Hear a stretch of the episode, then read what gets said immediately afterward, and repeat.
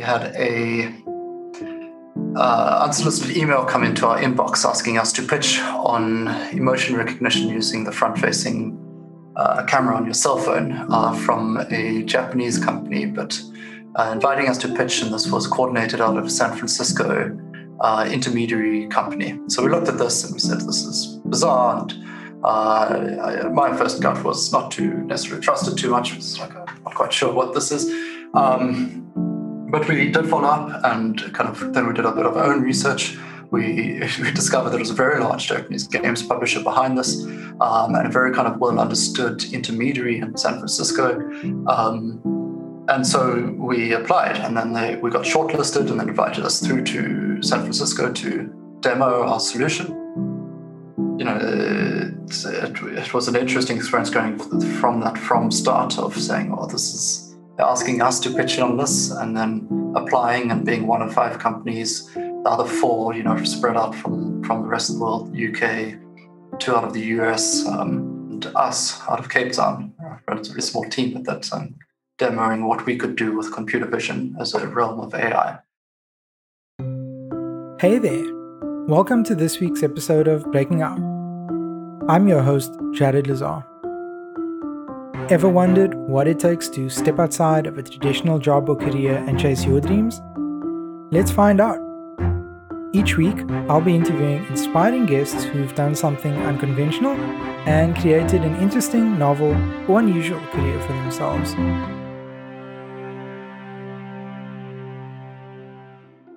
On this episode, Frans Cronje talks us through how a degree in actuarial science led him to co founding DataProphet one of South Africa's leading AI companies.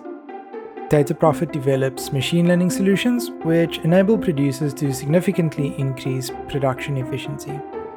DataProphet was one of 56 companies worldwide listed on the World Economic Forum's list of most promising tech pioneers of 2019, and Frans himself has been invited to present at the World Economic Forum in Davos. To add to a very long list of awards and notable achievements, DataProphet was also named by CB Insights in 2020 as one of the 100 most promising AI startups in the world and was the only African company on that list. Frans, I've really been looking for, forward to chatting to you for, for quite some time. Uh, and really, thanks so much for taking the time out to, to join us. Uh, how are you? I'm good. Thank, thank you for having me. I'm happy to be here. Awesome. Um, so, I guess let's get right into it. DataProphet. As I said in my in my introduction, the, the business is an AI and, and machine learning company. I'm sure you get this a lot. How would you explain the business to to a layperson? Imagine our, our listeners knew nothing about AI. Yeah, yeah. I mean, uh, both both sides of the equation are fairly complex. We're applying AI to manufacturing processes, and kind of neither are, are sparse and just the degree of complexity that go into them. Uh, but I, I, think the, the best way to think about the work that we do is in every factory in the world, they're running on what is effectively a recipe. And it's the same recipe we might follow to you know, uh, bake a cake, except for them, they're trying to make a car, or they're trying to make a tire or an engine block, or, you know, it might be fish meal, aluminium, you know, what, what have you. Uh, but if they if they follow that recipe correctly and they get everything right, uh, that final product is good right? And they always want to make sure that their final product is good. Um, and they'll check it at the end of the, the, manufacturing line to make sure that it's good. Right? So they never ship anything, try their best not to ship anything that's defective. Um, but uh, you know they don't want to to fall into a state where they're making a lot of bad cakes because then they're wasting their time, they're losing money, and all of that. Right. And so where we come in is we say uh, you know, you're following this recipe, you've got all of these parameters in your production process, uh, but the space that you're working in is very complex, right? You're melting down iron, you're pouring it into a sand mold, and if you're doing that all correctly, you've got a good engine block at the end of the line. Um, but it is a bit more complex than making making a cake. And so we say, tell us what your machines are seeing, what they're thinking, what they're sensing. So what is the temperature on that machine? What is the pressure that it's running under? Um, and let us know what you know the temperature of today is, and uh, all of those components give us access to that data, give us access to that quality data, that inspector that's looking at that product, and then we'll learn from that data using the AI that we have, to help better inform the recipe uh, that you need to follow today. And so you can think about it, bringing it back to that cake analogy is that if you're baking a cake and you know today is maybe an astronomically hot day um, and maybe you've got a little bit less flour than you needed according to that recipe. How do you make changes to your recipe uh, such that your cake even though those conditions are happening your cake at the end of the day is still as good as you wanted it right? So that's how we help them. We say make this change to your recipe. In their context they might be making an engine block. Um, make this change to your recipe uh, and in doing that uh, you're going to finish with a better quality engine block, and we're going to keep telling you that. And that's the nature of the intelligence is that we can do that now for every engine block or every unit of production. We can make a small change to the recipe and ensure that what they've got is, is really good. And, and just on that, I recently learned about this concept of Industry 4.0. I think some people are referring to it as the, the fourth industrial re- revolution just from what you've said to me, this seems to be a it underpins the, the business and, and what you're trying to achieve. It's this marrying of the digital and, and the physical realm to, you know, drive efficiencies and improve manufacturing. What's your perspective on that and and the future and, and where do you see AI and machine learning um, driving our society forward? And I guess more more directly, where, where's DataProphet's role in all of that? So, so there, there, are a couple of big uh, themes within that. I mean, AI, as you said, is one of the core pillars of Industry 4.0. It's there's a realization just of that there's an immense amount of value in the data that's being produced in in various different environments beyond just necessarily the manufacturing space.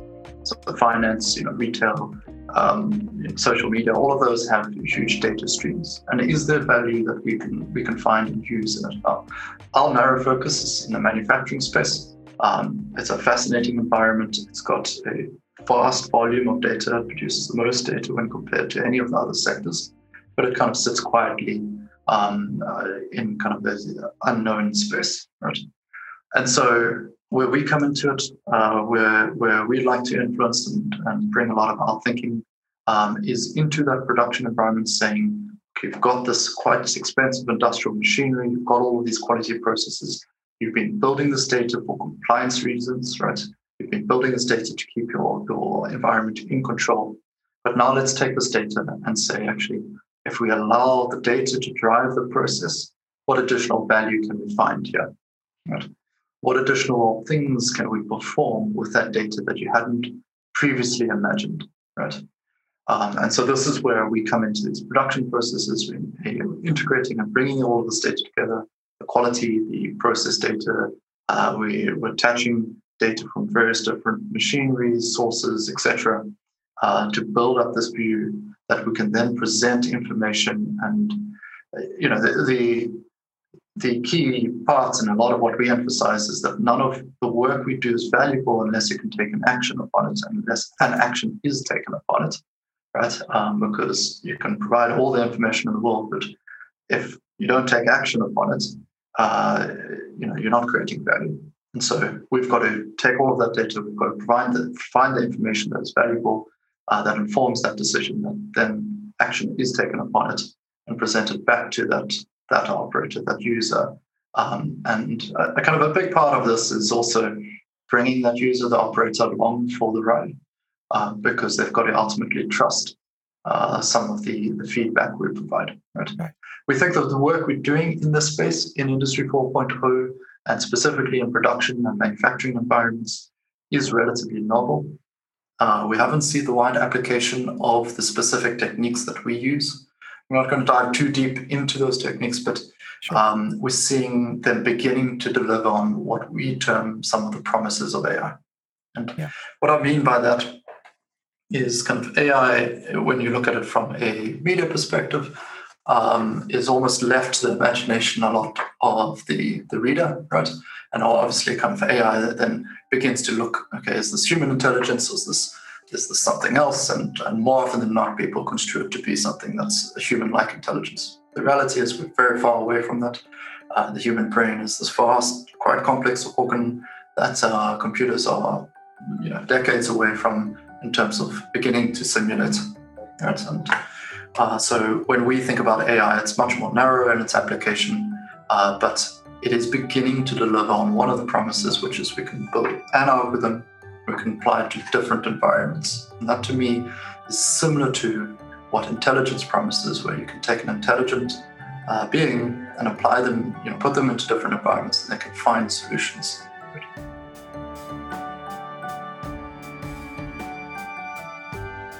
You've accomplished so much in your life so far and, and up until this point. I'm I'm very curious. What, what was life like growing up for you? Uh, you know, where does the, the journey begin for Frans Cronje? Yeah, yeah. Okay, I mean, the first thing's still got a lot to accomplish. um, so, so it's, the journey's not done. Um, and I certainly don't look, look back too often. But I, I think kind of where, where, life starts, kind of, uh, I've I've been extremely lucky um, kind of through family, through friends, uh, through kind of uh, my own set of privileges, I've recognized, you know, uh, my father, he runs his own business. It's kind of almost been baked into assumption and bred into to through kind of nurture. So, so there was always there was always kind of that entrepreneurial spark yeah, or inclination there's a certain fearlessness when you when you see your parents running their own work, yeah. right? That kind of I've been fortunate to have and exposed to, where uh, you know day to day as as a, as a child talking to to my parents and understanding the business that they ran. Uh, very different space, uh, furniture manufacturing, but it's something they built uh, from the ground up, ran, and so I I think I am I as an individual has just been subject to less fear in terms of starting something of my own uh, just because I have seen and lived through some of the realities of it. So, so was that always the the goal in for you? I guess um, you went to UCT and and the University of Cape Town and studied actuarial science, which which we can get into. But was it always part of the plan that your degree and whatever you would study would ultimately lead you to starting your own business? Not not necessarily at the undergraduate level. So so it's it's a good question as to kind of when I started developing upon this idea. Yeah. Um, at an undergraduate level, I certainly kind of made uh, some naive decisions. I was good at mathematics. I enjoyed business, and so you add those two together, you often land in actuarial science. And I think you find a lot of actuaries in that space. Right? Um, and so I did that degree. I certainly kind of uh, lamented the fact of, of, maybe not studying something in the engineering space or the, the computer science space sure. um, but enjoyed the statistical side of, of what actuarial science brings. Enjoyed the challenge of it. I mean, I, my, I've always been relatively strong in in mathematics um, and those elements, and so I, enjoyed that challenge when presented in actuarial science.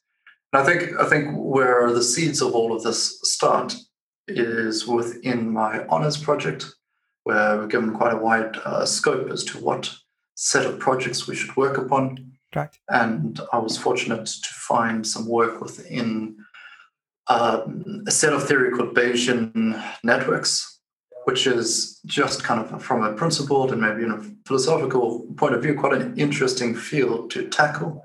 It's a, you know, when you look at statistics, a lot of what we think and understand statistics as is frequentist uh, statistics. So that's counting and uh, running tests and rerunning and rerunning and rerunning until you get some sample size, things like that. Uh, Bayesian kind of takes a little bit more of a belief based model, understanding kind of belief propagates through things. And it's interesting just looking at the even the jargon that is used in that field, um, where it's kind of trying to reason with uncertainty, uh, okay. but using kind of very human terms such as belief and uh, belief through networks and propagation and understanding what your algorithm believes, right? So, at, at what point did you meet your your co-founder, uh, Daniel. Schwarzkopf? So, so co-founders got two, two co-founders, Daniel Schwarzkopf, Richard Craig. Um, yeah. By pure coincidence, we are actually all in first year of mathematics, but that's not where we met, right? Okay. Um, so after finishing my honors in actuarial science, having completed that project, I went on to do a bit of work at a management consultancy. Obviously, their, names are, aren't great right now uh, in South African context, but I did a lot of work with uh, Bain and Company. Really fascinating. Kind of, uh, I thoroughly enjoyed the experience. I was exposed to a lot of private equity in that environment, Um, learned a lot about working hard? Um, harder than in actuarial science. Um, and so enjoyed that experience, but did certainly kind of get towards the, you know, get into it and then kind of uh, pull my head up for air and say, this is a fascinating career. I'm be quite comfortable here, but I'm relatively young. I'm comfortable taking a set of risks right now and trying something. And I'd like to be a little bit more specialized than kind of the generalist that the, the consultant mm. often is. Right. Right. Um, uh, and it's it's still kind of highly recommend just having that experience. But um, what I, I then felt necessary to do was to go and study my master's. And so I returned to UCT. Um, I was fortunate to find kind of a, a, great supervisor who was relatively lenient in terms of me picking a topic.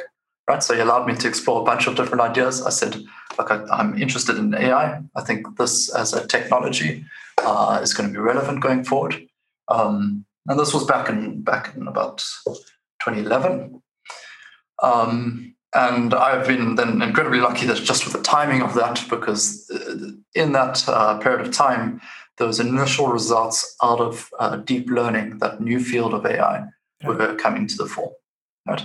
Like simply, there was a lab based out of the University of Toronto that competed in that ImageNet competition I mentioned earlier, the classification of objects and images.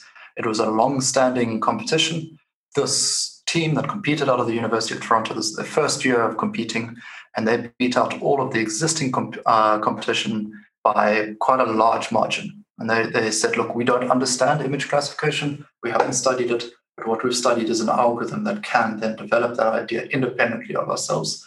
And that uh, was just that movement in results is something really occasioned in uh, the academic world. A lot of the time, there's kind of a slow and steady improvement in, in results, but not these sudden steps. And so I looked at that and I said, that's something I'd really want to do within my master's. I changed my topic, did, focused on that. And in the second year of, of our master's, I met uh, Richard. Right? We collaborated through a series of projects on just uh, competitions that were applying this type of technology. This is where you know, the great sites like Kaggle and things like that, which open source some competitions. We did a couple. We teamed up with uh, one or two of the other members of staff in, university and other projects as well. Okay. Um, and then Richard introduced uh, myself uh, to Daniel, and kind of the three of us built something of a very simple hypothesis, which formed the genesis of DataProphet, which was to say, we believe that this field, AI, more narrowly machine learning, is going to be mm-hmm. relevant and important in the future. Uh, we understand the theory behind it.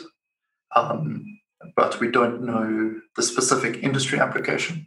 Sure. Um, and we think as a team we can we can consult into industry, develop that industry experience, um, and then develop a, a business around it that was centered on uh, serving a set of products to to the space. Uh, kind of very much a test and learn.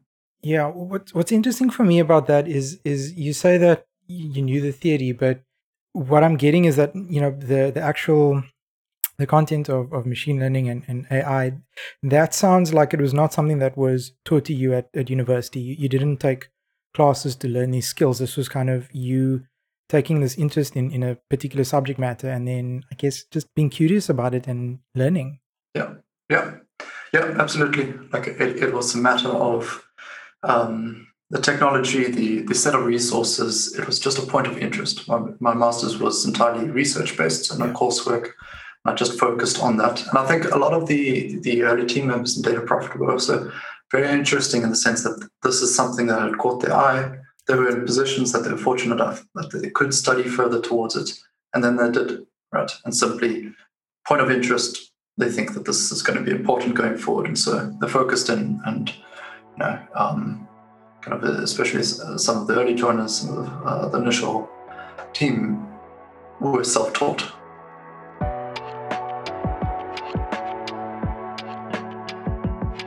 what I often hear VCs say is when they're investing in an early stage company, they're, they're really looking to back the founders rather than the, the business itself necessarily. What was it like in the early days and, and what role did it play for, for you having the three of you um, kind of being involved and, and and having this strong interest in the business. And, and do you think that that was a strong factor in where the business is today? Yeah, I think each of us brought different things to the, the space, right? Um, and so that definitely definitely influenced a little bit of where the business went, right? Uh, we, we all had quite strong ambitions as to what we wanted to achieve with the business. Um, and so that almost kind of set the pace. Uh, and then I think our initial grounding also just set us in a place where, where we'd approach industry very humbly, knowing that we, we didn't know the specific pain points that they'd uh, need to serve, knowing that we'd go into this work, you know, work closely with them to understand their problems and then try and bring what we know into it, right? Bring that theory to them rather than uh, trying to fit them to to the the AI, which often we see occurs where whereby kind of AI is, is solving these great problems in research, but it's almost a solution without a problem. Right. Um, and so we wanted to make sure that we match that properly. And I think part of that initial approach that we that initial founding hypothesis was uh, to work in a pattern that said, let us understand the problem first and deeply, and then then bring what we know to it. And I guess that makes a lot of sense. I, I read somewhere that in the early days, at least, DataProphet started out as a as a consultancy service, if if I'm correct. Yep. I almost feel like that would have given you the time to understand, you know, where there was demand from clients and how viable potentially the, the product or the service was. Do you think yep. that's fair? Yeah, it's absolutely like that. That was that was the approach. We said uh, we'd consult to industry, and consulting is great for initial cash flow. Um, it's great also, you know, if a customer's paying you to do solve a problem, then you know they see value in it, right? I mean, that's the ultimate litmus test in all of sure. this. Um, so absolutely, we consulted to learn about the industries, uh, but we did have a view to say we'd consult to a point, and then we'd, we'd take what we've learned and build that into a product. Right? And uh, that's that's the path that we have followed. It's kind of the, the and, and talking talking around that and looking at, at other companies, other startups in South Africa, or other startups in general.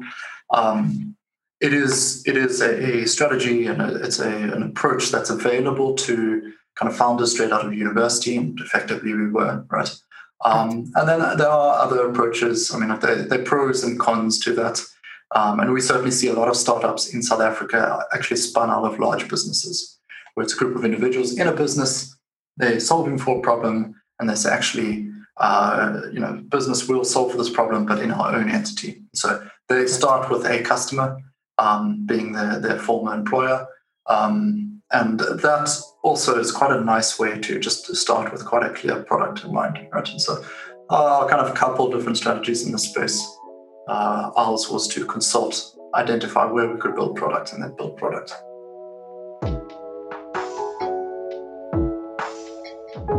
I, I particularly loved what you what you said earlier on, and, and I'm just thinking back when you mentioned that growing up, you know, you had this experience of your parents were, were entrepreneurs and, and there was no fear of kind of starting your own thing for for the three of you, the, the founders of DataProphet, it sounds like you really were pioneers in the space in South Africa. And I think you mentioned at the time that there wasn't really a lot of competition in this space.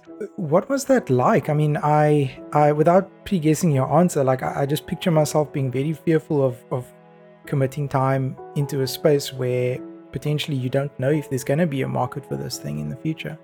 Yeah, it's a fair point. Um, I mean, I think there was some, uh, you know, the, the, natural characteristics of any startup founders that they they're willing to accept a fair bit of risk, right? right. Um, we, were, we were fairly determined that we, you know, we, would see this value be realized. Um, I think the the biggest learning I have out of it in being a pioneer is that you know, it's, it's not always a great thing. You've got to spend a lot of time educating the market. And certainly, kind of most of our initial conversations were just explaining okay, we understand your problem. This is how we're going to solve for it. And then you'd have to unpack that a couple of times to say, okay, this is this is what AI does in the space, etc. So uh, we've certainly been in this environment a long time, and a lot of it has been a lot of education. And now we're beginning to see the market arrive with just more almost certain questions and more mature questions, which is just an indication that they've been learning. Markets kind of getting to a place where it's growing more familiar with AI. And that's just, it's a nice sign to say, okay, the early indications for larger market arriving and buying the product is is are becoming uh, coming to the fore right i love that you that you touched on founders and and accepting a degree of risk when they're starting a, a startup because i often work with founders and, and, and investors alike and i'm just constantly amazed when i listen to these stories and i genuinely believe that there's a specific breed of, of people that can accept that level of, of risk and and um, be the pioneer, as it were. What's what's been the quality, I guess, that that you've had in yourselves, and and maybe also your your founder team that's kind of helped you guys persevere, you know, through these times where there maybe were challenges and and so on along the way. Yeah, it's, it's simple for me to qualify the specific personal quality. I think yeah.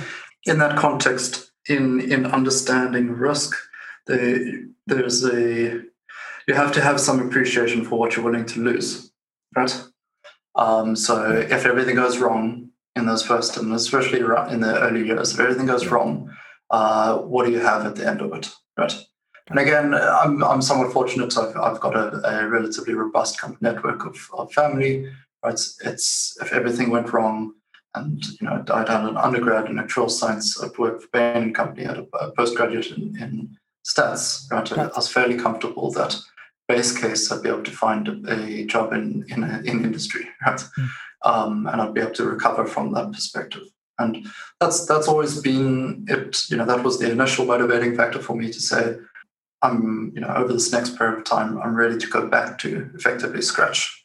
Um, if everything goes wrong. Did you ever get to that point? No, I, I no. I mean, in the early years, you're not paying yourself a salary. You're kind of keeping. Right, you're, right. you're going hand to mouth a little bit. You're you're paying amounts out of you know the projects as you land them. Um, but I was, but I was, I was, we were fortunate, and we did start in this pattern where we we did consult initially. So consulting is great from a bringing in some amount of cash at some point, right? But yeah. uh, you're certainly taking quite a substantial pay cut out of what you, you would could uh, do in, in, in industry. But uh, no, I was I was fortunate in that space that we didn't get there. Right? Um, yeah, you just learn learn what what you need to keep going. I'm almost picturing the the early days, kind of. You know, there's the typical trope of a startup being in the garage, and you guys are all kind of working with a laptop and, and all of that. How do you reflect on the early days versus where, where you are now? What, what are some of the, the things that come to mind? Yeah, there's a lot. The, the, early days we were very much sharing an office. Um, one of the other founders had had uh, kind of was a director in a separate uh, business, and so we shared an office in that space. I mean, there, there were four of us around those desks, um, doing the work that that kind of principally we still enjoy today, but doing it in a very uh, kind of you know as as the as the years have gone past, the tooling that we use, the manner of sophistication that we approach the problem solve for them has has gone up dramatically, right? Um, and so where there were kind of two, three of us working around on problems, and I can relate any number of kind of quite interesting stories, and maybe maybe to characterize this, one of the more interesting experiences early on was we had a uh, unsolicited email come into our inbox asking us to pitch on emotion recognition using the front-facing uh, camera on your cell phone uh, from a Japanese company, but uh, inviting us to pitch, and this was coordinated out of a San Francisco uh, intermediary company. So we looked at this and we said, "This is bizarre." And uh, my first gut was not to necessarily trust it too much. It's like I'm not quite sure what this is. Um, but we did follow up and kind of then we did a bit of our own research. We, we discovered there was a very large Japanese games publisher behind this um, and a very kind of well understood intermediary in San Francisco. Um, and so we applied and then they, we got shortlisted and then invited us through to San Francisco to demo our solution, which was very much custom built.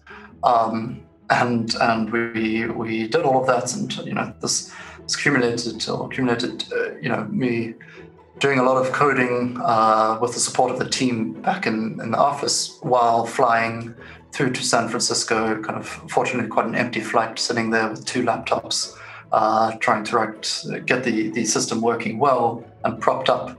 Um, and then a, a man a couple days before the, the actual pitch itself in San Francisco, tidying up the demo, and then us, us going through for effectively what was an hour meeting uh, with this Japanese team, presenting our solution, and then lucky enough to to come out in front and land the work. Right.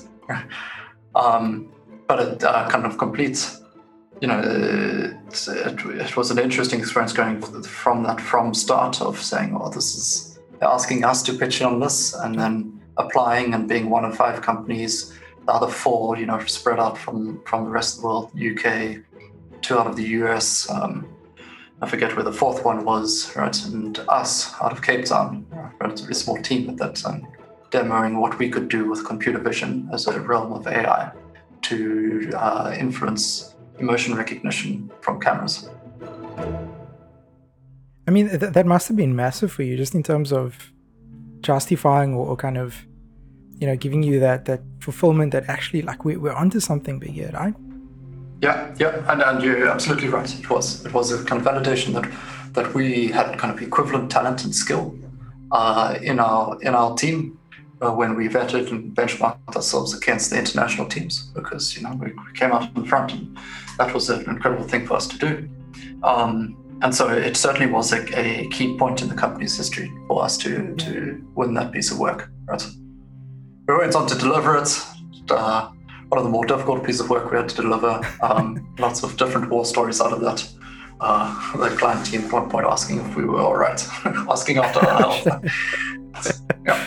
I'm quite interested when you say, you know, you were the South African or the South Africans uh, in that particular scenario. It seems to me that that almost happens to you a lot, whether it's DataProphet or whether it's you going to the World Economic Forum and, and presenting.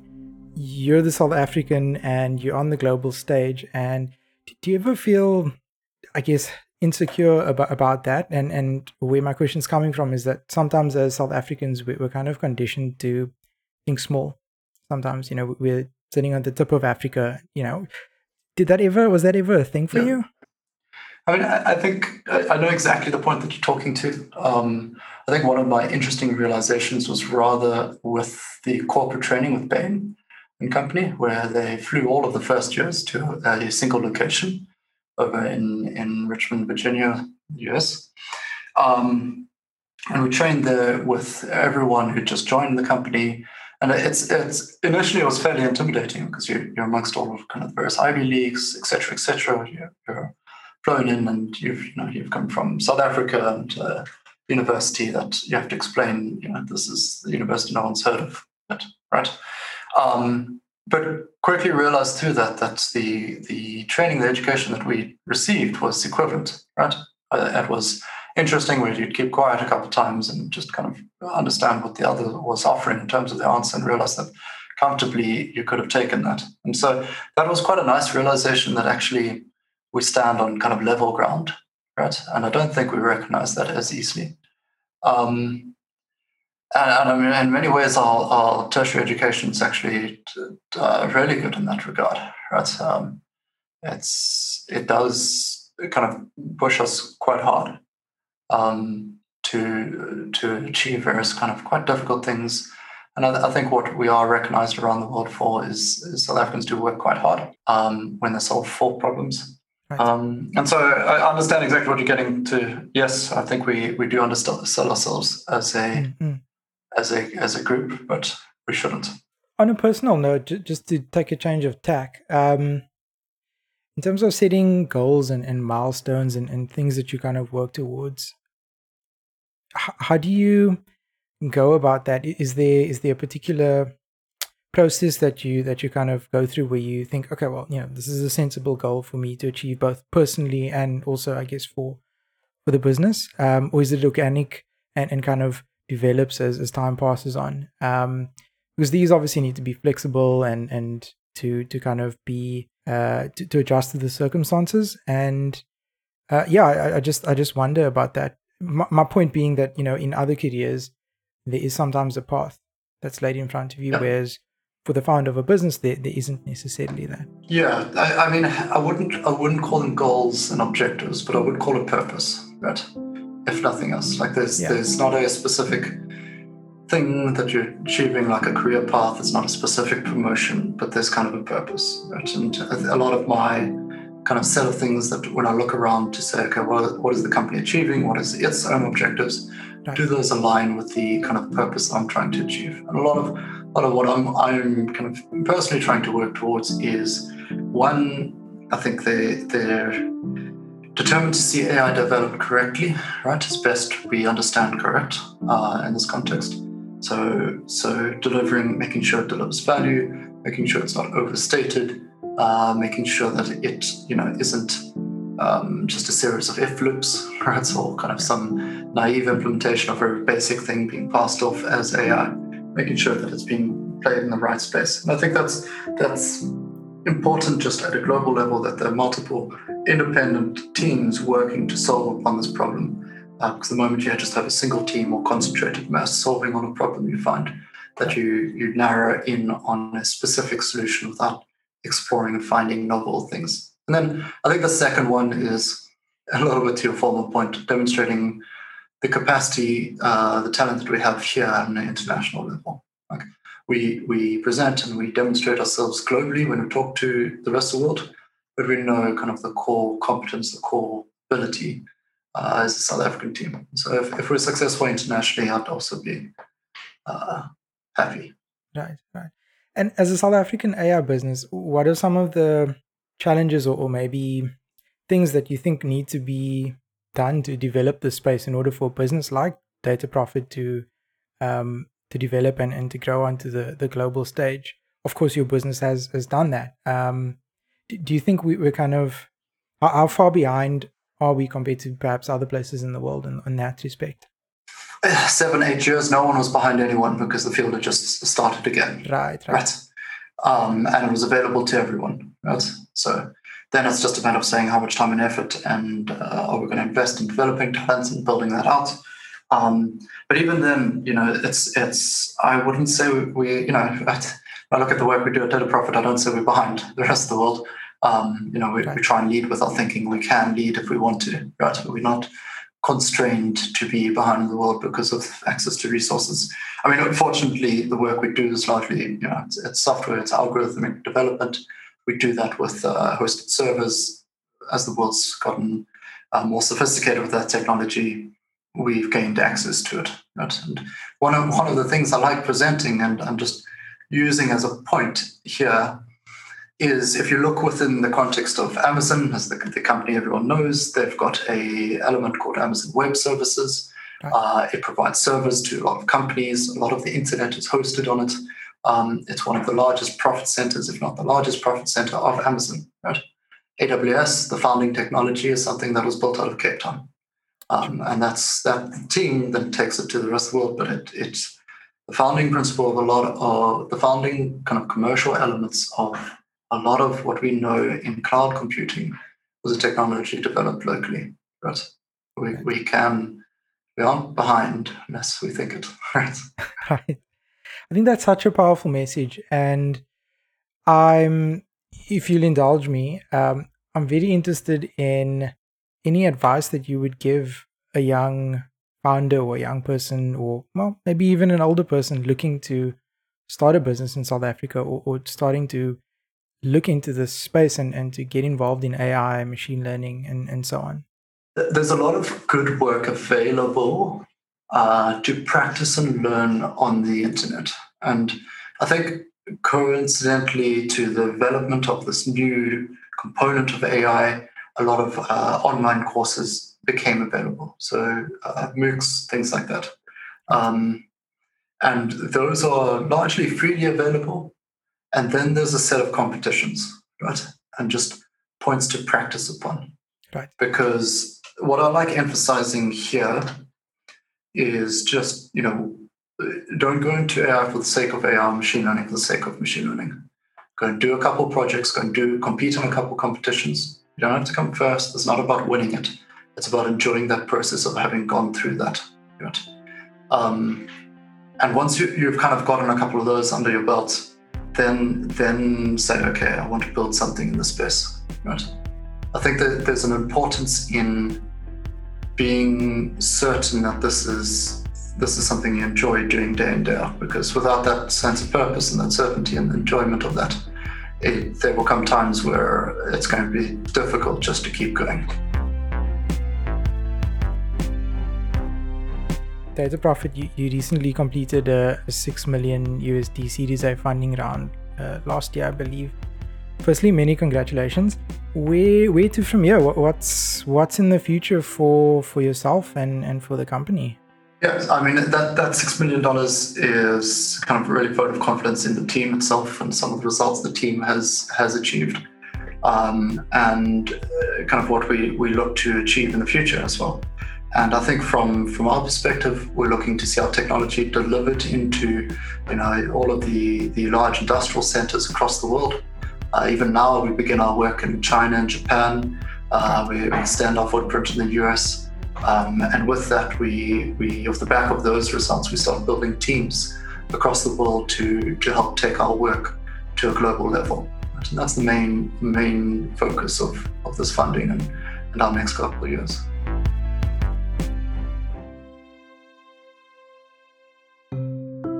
And that's it for this week's episode. Thank you so much for listening. If you enjoyed this episode, please subscribe to this podcast to make sure you don't miss out on the next one. If you'd like to help support the show, please do share with others and leave a rating and review. I've been your host, Jared Lazar, and this is the Breaking Out podcast. Until next time.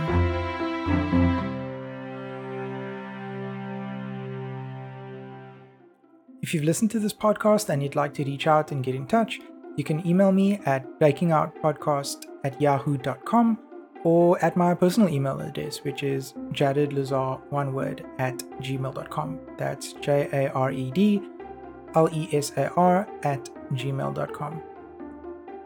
For this week's episode, I had some help putting it together. My good friend Amy Carlson assisted with researching and preparing the show notes. Thanks for listening.